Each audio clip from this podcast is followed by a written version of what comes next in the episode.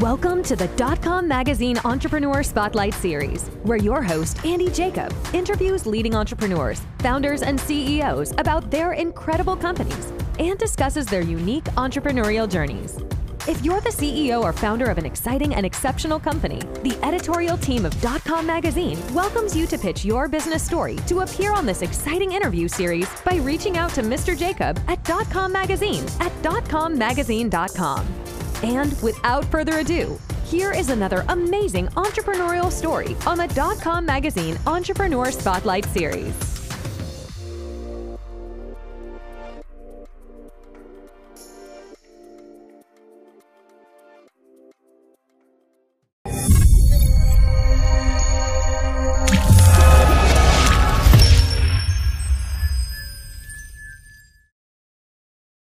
Hello, everybody. Andy Jacob here with the dot com Magazine Entrepreneur Spotlight Series. And I have a very important show today. You know, when we look at the world and we look at what's going on in the world today, of course, you know, by watching the show, we love to interview entrepreneurs, founders, CEOs of great companies. And one thing that's happening in the world that many companies are now starting to help so many people with is drug addiction. And you can't turn on the television. You can't go to a dinner party. You can't go really anywhere without people talking about what's going on with people getting addicted to drugs. And this is such a challenging thing for so many people that we wanted to bring on a real worldwide leading expert on the show. His name is Mr. Michael Brier, and he is the CEO of Recovery Connection. And he has a great business, a great company. And of course, you know, he helps assist and he helps clients that are really suffering from this terrible affliction. And he really uses, and his team really uses the latest advances in medication assisted treatments. And they really think about the person who they're treating. And they've had such great success. I'm so excited to have him on the show to talk about this. We're going to try and give back and learn a little bit more about addiction and recovery by asking Michael some very important questions. But before we get started, Michael, welcome to the Dot Com Magazine Entrepreneur Spotlight Series today. Thank you, Andy. Michael, so happy to have you on the show. You know, you assist each one of your clients really to abstain from illicit substances. I mean, you really not only improve their physical health, but their mental health as well. And you really help them re- reintegrate themselves as a productive member in the community. But before we get started, let's pull the lens back to 30,000 feet, of course, like we always do. Tell us about Recovery Connection, and then we'll get into it. So, Recovery Connection is a medical group providing outpatient services, both in medication and counseling for people who are afflicted with either drug and or alcohol addiction problems. Uh, we have offices regionally in the New England area, and we're treating people on a daily basis to try to help them overcome their affliction and to help them to on their path to recovery. Yeah, Michael, it's so important. It's such an interesting subject, and so many people have really what I would call spiraled out of control in the past few years, maybe more than ever. Have you seen this problem becoming more and more apparent, more and more problematic in the United States in the last couple of years?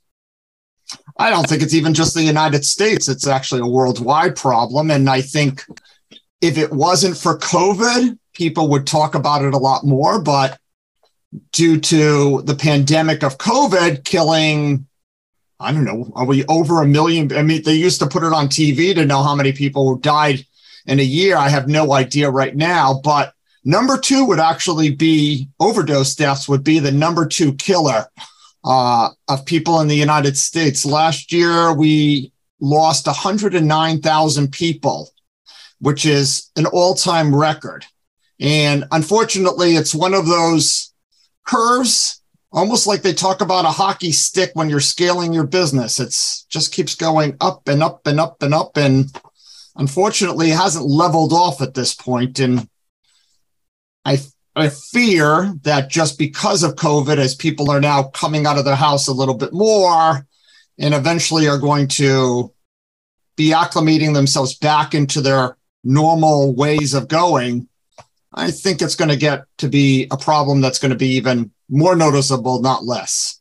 Yeah, it's so interesting, Michael. You know, when we think about it, you know, drug addiction, like you say, doesn't discriminate. I mean, it could be a soccer mom, a busy executive, a recovering surgical patient, you know, a teacher, a, a high school student. I mean, the list goes on and on and on. And everybody in every family knows someone or knows another family that's really been impacted by some type of addiction. Of course, one thing that really stands out about what you do, Michael, is you really treat each and every patient with dignity, compassion, and respect. How important is that to the actual recovery and people following the, the program that you put them on at the company?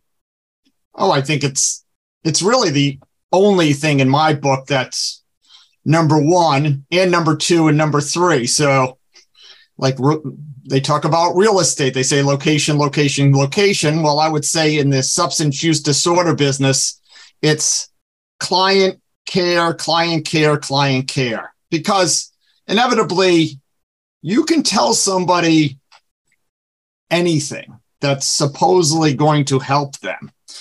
And if you just say, hey, by the way, take this magic pill and all of a sudden you'll be cured and you can walk out the door. That is not how this works, unfortunately. Um, people need to know that they have a support system. And too often in this industry, there's a uh, stigma out there that people don't get treated with respect and compassion and empathy. And a lot of people have been burned in bad circumstances and don't want to actually seek treatment because they've been treated so poorly in the past. And I tell my staff on day one and day 1 million, which is if you don't take care of the clients, then there's nothing, anything else that you're doing here is irrelevant because they're not going to listen to you because they're not going to respect you back because you don't respect them.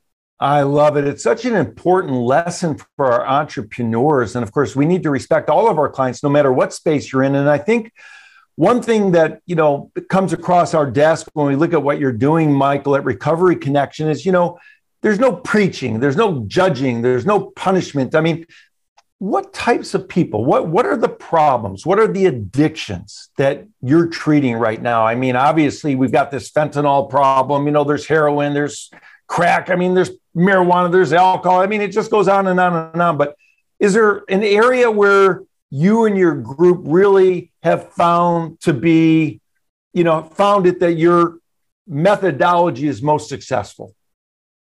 No, I think the methodology is successful in in all different demographics, uh, whether that be, you know, Caucasian, African American, Latino, whether it be rich, middle class, or you know, poor, whether it be people who are homeless or people who live in mansions, whether it's people who are employed as executives or people who are unemployed. The, the same idea works. And their needs are actually fairly similar across the whole uh, spectrum of people out there. There might be some who don't need some of the other services that could be provided, but in terms of the medication part of it, in terms of the counseling part of it, that's all the same, regardless of what their background might be. Yeah, it's very interesting, Michael. What's what's the success look like if if if a family has someone in their family that's having a problem with substance abuse and they convince that person to go to the substance abuse center or the community versus the person themselves that say to themselves, you know, I need to go do this on my own accord. I don't want anybody telling me or my family forcing me. Where does the success lie? Does the person who's addicted need to realize themselves that they need the help or or oh, can they? I mean, absolutely. I mean, this is this is not one of those things that so we practice what's called a harm reduction model. So what does that mean? It means that just because somebody might come in they might come in two, three, four weeks. be compliant with everything we ask them to do and everything else. But then all of a sudden they hit a rough patch and they wind up, you know, using drugs or alcohol again. We don't close the door and say, oh, by the way, you know, you didn't do what we told you. You can't come back. Doors always open because inevitably it's like anything. If you tell somebody, to, it's like your children. You tell your child not to do something or they must do something regardless what it is, they're not going to or they will do it opposite of whatever you say. So that's exactly how it is. So until the person who really needs the help is ready to ask for the help themselves, nothing that we can do is going to make a difference. But the point of the matter is that we make sure that we communicate to them that we're not shutting the door on them. If they're not ready today, that's fine. Come back tomorrow. We have clients I can remember them coming in the first month that we ever opened an office and never seeing them again for three, four, five years. And all of a sudden, them walking in and saying, by the way, now I'm ready. Or I have other people who come in, they're like on a six month cycle come in, spend a month with us, leave, come back six months later, do it again, do it again. And honestly, we'll just say that's fine. Let's try it all over again. We'll start from the beginning, see what happens. I think the point of the matter is that if you dictate something, that's not likely to be successful. And we don't want to dictate to people how they live their lives. Listen, would I prefer that nobody was, you know, partaking of too many drugs or too much alcohol? Of course. I mean, I, would I like to everybody to stay alive and be healthy? Sure. But eh, I'm not I'm not some, you know, saint who hasn't done exactly what they're doing and hasn't partaken too much and done too many things that were wrong until I finally came to some conclusion that that wasn't the path I want to go. All right. You know, yeah, figured so it out. Didn't, didn't, didn't take me a day, didn't take me a year, didn't take me 10 years. It took me, you know, 20 years, but eventually I figured it out. You and, did. The, and honestly, the, the point of the matter is when you ask about success, like that's a dangerous question to ask because, well, I could say to you, X percentage are successful. I guess the question would be, what's your definition of success? You know, are they happy? Are they trying not to use? Are they trying? Are they employed? You know, how, do they have a stable uh, family situation? I mean, those are all criteria for being successful. But the truth of the matter is that recovery is not one of those one stop shopping type of things. This is one of those lifetime paths. I think, you know, AA model, which is a fine model for some people. I think the one thing that they do do that's kind of interesting is when somebody stands up at an AA mo- meeting, it's not that they're actually recovered. It's that I've managed to be abstinent from using alcohol for X number of years or months or whatever it is. And that's how they identify themselves. And they realize that it's a lifetime, that this is something that's going to be that with them forever. I think just tangentially, the other important part of, of this is there's really two sides of what we do. One is medication, which is fine. People can take their medication and, and they might be successful in their recovery. But the truth of the matter is that the medication is not actually the part that gets them to recovery. It's the counseling and the working out their issues that actually make them revert back to using drugs and alcohol. And that's the part. If you had a stable life today and I don't know, you go home tonight, Andy, and your partner says to you, guess what? We're getting a divorce or whatever, or you just, you know, you lost all your money or, or whatever tragedy happened in your life, you know, your natural response is going to be to, you know, numb the pain of whatever's bothering you and go back to what you know is going to, you know, blur your mind so you're not going to think about it too much. Yeah, it's so interesting. And of course, you mentioned, you know, how it all works and the progress and the process and and the way people weave in and out. And, you know, you have a number of different centers throughout the area. I mean, and you're burgeoning. I mean, you're, you're, you continue to grow and you're opening new centers. what is what's it feel like? I mean, do for the people that haven't, you know, been to a center, I mean, do people stay? Do you, do you have dormitories or rooms? How does it work for the people that need to come in, or they don't even come no, in and so, stay in dormitories or rooms at all? Nope. There's uh we're first of all, we're outpatients. So think of your psychiatrist. So I like to consider this like a, a psychiatrist's office on steroids. So as opposed to one person who might give you some meds and talk to you for a little while, you know, we have multiple people in the office to help you. So there would be a doctor or a nurse practitioner who would sit with you and go over the medication and those kind of issues. Then there would be you know, a social worker who would deal with how it's going in your family and everything else. And then if you need additional services, either we would try to provide services for you in the office or we, we refer you out depending on what the extent of your needs are for your additional services might be. And that's that's usually things like housing and employment and things like that, which are are bigger issues that but they do affect the path to recovery but there's only so much one can do in a doctor's office. Yeah, so interesting, Michael. And of course, there's a lot, a lot of stigma for families and for the community attached to the words drug addiction in our world. And, you know, a lot of people speak about action and taking action and, and trying to have a unified voice to help people that are having these, these big challenges. So besides the medical approach that you do at Recovery Connection, there's a mental approach as well. What's what's more difficult? Mentally changing the thought process of someone who has an addiction or physically changing the physical aspect of their body through the changes using medication? Well, I think the physical part will come naturally from itself if the mental part is addressed. And actually, when you're talking about stigma, I think there's two parts to that. There's really the clients who come in who have been treated, you know,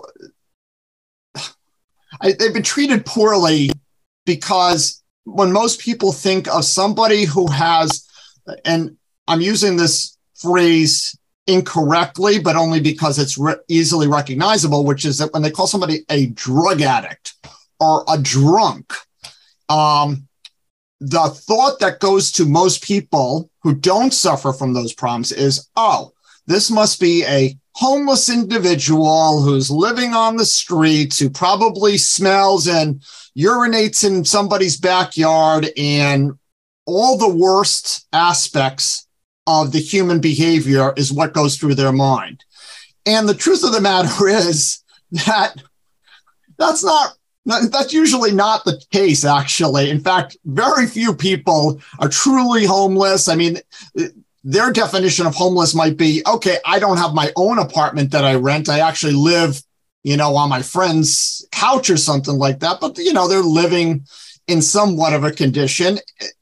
There's that's a very small portion of the people out there. And I think the biggest stigma that I fight on a daily basis is not the fighting inside the office, it's the fighting outside of the office. So, some of our background would be that we've had to fight with different towns and different political entities to be able to exert our rights, to be able to offer our services, and to have the people that we service be recognized as having the same rights as everybody else in a town. And I find that's the stigma that's worse because inevitably they do judge a book by its cover and they always say, yeah, we think what you're doing is great, but not in our backyard.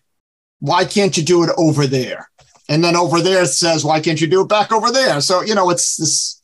Uh, nobody wants to actually address the issues that need to be addressed, is the truth. Well, you're doing a great job of it, Michael. And of course, it un- it's understandable how you've set up your offices in smaller spaces to give a, a much more home like feeling, which really allows the staff and your clients to feel comfortable. And I would imagine that's a big part of their success. And one thing that caught our attention, we love it, where you say, you know, you accept everyone who raises their hand. I mean, if somebody needs help, you accept them. How, how does that work? Because it looks like you probably accept all insurances to come in and get the get the help that you need. We do. So we're strictly an insurance model. Uh, we get no government support in terms of grants or things like that, which some agencies run by. At least thankfully, in this area of New England, the Northeast region, most of the states here have a wide range of coverage for all the people who live in the states. So it's not really much of an issue, which is nice. And then if somebody comes in and says, Hey, I have no idea how to get insurance, we'll walk them through it. We'll pick up the phone for them and we'll try to get them on board so they do have coverage because inevitably we're dealing with one aspect of their life, but medically, there's so many other parts of their life that they probably haven't addressed either in terms of their overall health that they need to address. And having insurance is going to make a difference that they can get the support that they need. Yeah, it makes sense, Michael. Of course, one thing that really resonates for me is your team. I mean, you've got medical doctors and nurse practitioners you know, psychiatrists, licensed social workers, counselors, laboratory techs, I mean, administrative staff. You have a great staff. So let's talk about it. When we think about the team at recovery, what's this thing you're looking for? Are you looking for experience or are you looking for the spirit to help the, the, the client? What's the things that really make up the staff when you think about hiring? Client care. I can teach or I can have anybody trained to prescribe the medication, could give somebody a script in terms of helping them to do some counseling. That's all learnable actions. But our behaviors to each other, that doesn't really fly. And quite honestly, if people are not passionate about what we do, I'm not interested in them. I don't care if they volunteered for us, but if they're not going to actually put the client first ahead of everything else that they do for the company, that's not a fit for me. That's that's an automatic. Thank you. Have a good day. We'll move on and find somebody else because this is not the right place for you. And I, quite honestly, it's the first question that we ask anybody that we're interviewing, which is, why are you applying for this job and why do you want to work for this company? And if you can't, if you can't communicate to me in a way that I feel comfortable that you're actually here because you have an, a passion for what we do, it's not not going to be a fit no matter you've got 20 years experience and you can you're Harry Houdini on the computer and whatever else you can manage to do. That's not going to work for me. Yeah, helping the, the clients. And, and I was going to say, as far as the team goes, I tell the team the same thing all the time, which is they need to work together, you know, because their number one focus should be on the client. You know, work together for the client you made a boo boo and you sent the wrong script to the wrong pharmacy. I don't care. That's fine. But then at that point, pick up the phone, call the client and say, Hey, I'm going to make this right. Don't worry. We're here 24 seven. We're going to bend over backwards to make sure you're taken care of. It's that kind of the little stuff that you communicate to a person that makes them feel comfortable. And that's really, I, I don't think that what we do is any different than almost any other industry should be doing, which is if client care is not your number one priority, you're probably not going to wind up to be very successful in business. Yeah, it makes all the sense in the world for the entrepreneurs watching the show. Rewind what Michael just said. It doesn't matter what space you're in or what vertical you focus in. Take care of those customers. And of course, one way in which you do that is on the website drughelp.com i mean first of all what a great domain. And of course you really put so much information up on the website. You have publications and podcasts and videos. Really you keep posting continuously. So let me ask you this michael. Where did that come from? I mean you have this passion not only to help people but it seems to teach as well and provide information for people to be able to read, for their families to be able to read, to understand where did this idea come from, from your perspective about educating the public about what's happening with, you know, this situation with with the addiction?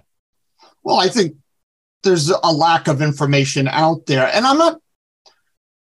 you know, it's an interesting question. Is there really a lack of information or there's a lack of people willing to listen to the information is, is probably the, the bigger issue, which is people just assume we can do that little odd couple, you know, uh, skit about what the word assumption means and to assume.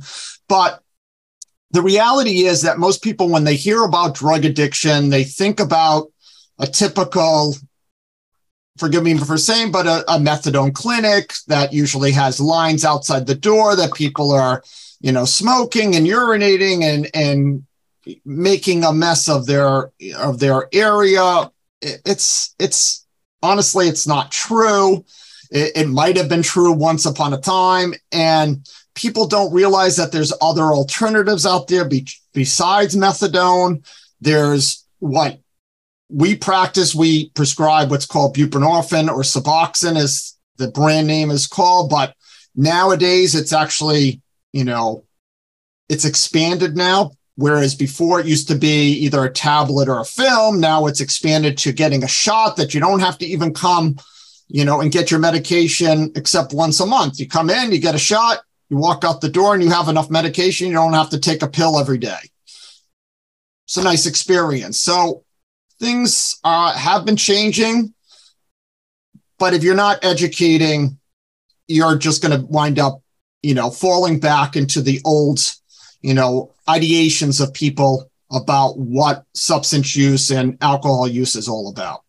Yeah, it's very interesting. What would you say to someone watching the show that maybe has a family member or a son or a daughter or a, you know a, a, a nephew or a niece that's caught up in in some type of drug addiction, alcohol addiction, and they're very concerned. You know, what types of words of positive advice perhaps could you give to those people watching the show that see somebody in their own family that are really being you know devastated by the effects of this this uh, this plague that we have in the world today?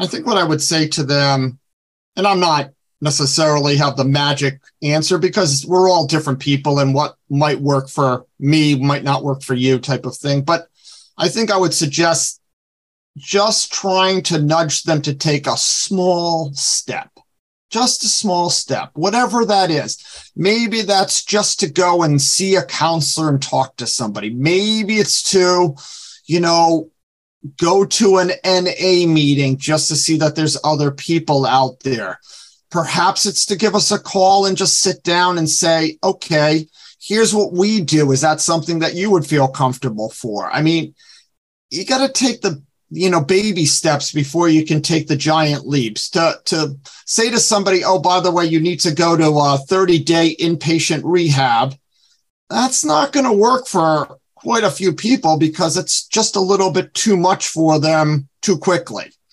And you need to just keep educating them about what their options are and say, listen, if you're ready, I'm willing to take you there. I'm willing to sit with you while you go and you talk to a doctor or a counselor, whatever it might be, just to, to nudge them along, but just realize that it's going to be on their time time frame and not on yours. So while you want to do it today, they might not be ready today, and you just have to be patient with them.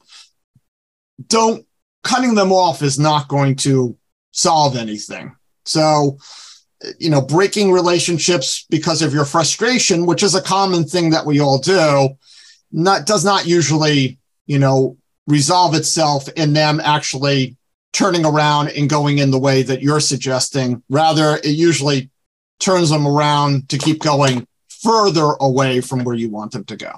Wow, that's fascinating. Of course, uh, more great advice from Michael.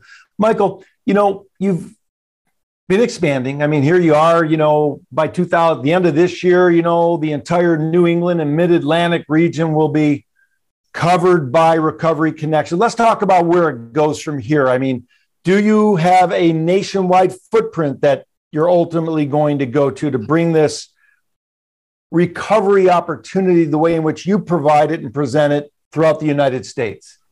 Oh, that's a that's a billion dollar question there. So, sure, like every business person, my ego says, yes, of course we're going to go nationwide. But the reality is, no, we'll probably go somewhat nationwide. How's that? So partially nationwide, which would probably be sort of like one side of the Mississippi, but not the other side. It's just in, in terms of a business model, that would be awfully big to try to keep in control of without investing ungodly amounts of money and infrastructure to, to make that happen. And quite honestly, I would rather keep it simple and just keep opening our locations as much as possible.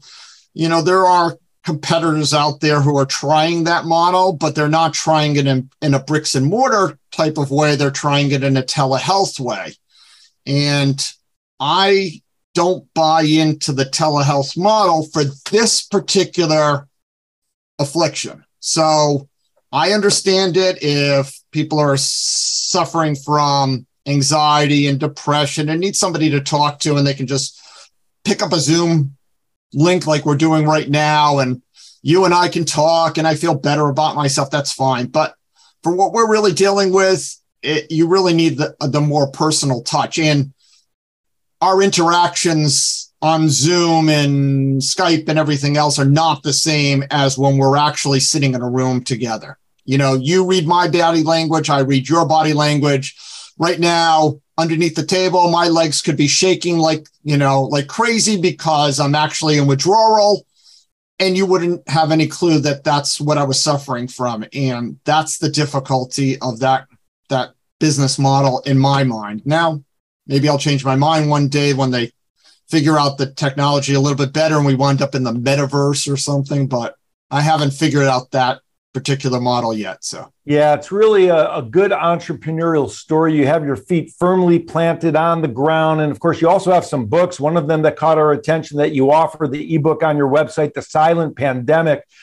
One thing about the book that caught our attention, of course, was you say that your business, Recovery Connection, is folks who've been there before. And I would imagine that that's a interesting thing for your clients to know because I would imagine they want they would much more want to listen to someone who's experienced it already, who's been there before and have been there and done that versus somebody who hasn't. Is that the way it works?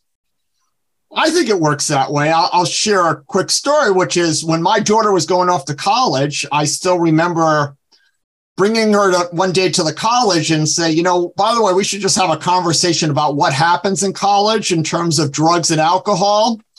And of course, she said, like every teenager would say, Oh, I know it all. I said, Really? Well, let me just share dad's few stories with you.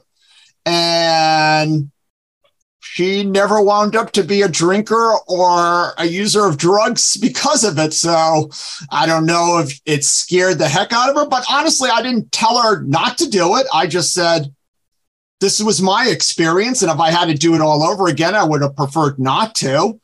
But if you want to try it, that's fine. Just know that if you ever get into trouble and you need help, pick up the phone and I'll talk to you about it. So I do think that when a client's sitting across from you and they know that you actually understand where they where they are and you've been there, there's a there's obviously a a, a greater amount of trust in whatever you might say as a versus to somebody who has no idea and has never smoked, you know, a joint in their life. I mean, it's just a client can tell that instantaneously. Wow. It's a great way. It's a great process. It's a great business. You're a great entrepreneur. You've taken your background and experience and have turned it on its heels, if you will, and, and pivoted in a way that's changing the lives for people for the better. And what you're doing at Recovery Connection with the expansion and and everything else with regard to the proven methodologies, the therapeutic modalities that you use, and of course the psychological approach of wanting to help your clients and put them at the forefront of everything that your staff does with the remarkable staff that you hired is really great, Michael. So I wanted to thank you so much for coming on the dot com magazine entrepreneur spotlight series today. Thank you very much, Andy. I appreciate it. I enjoyed it.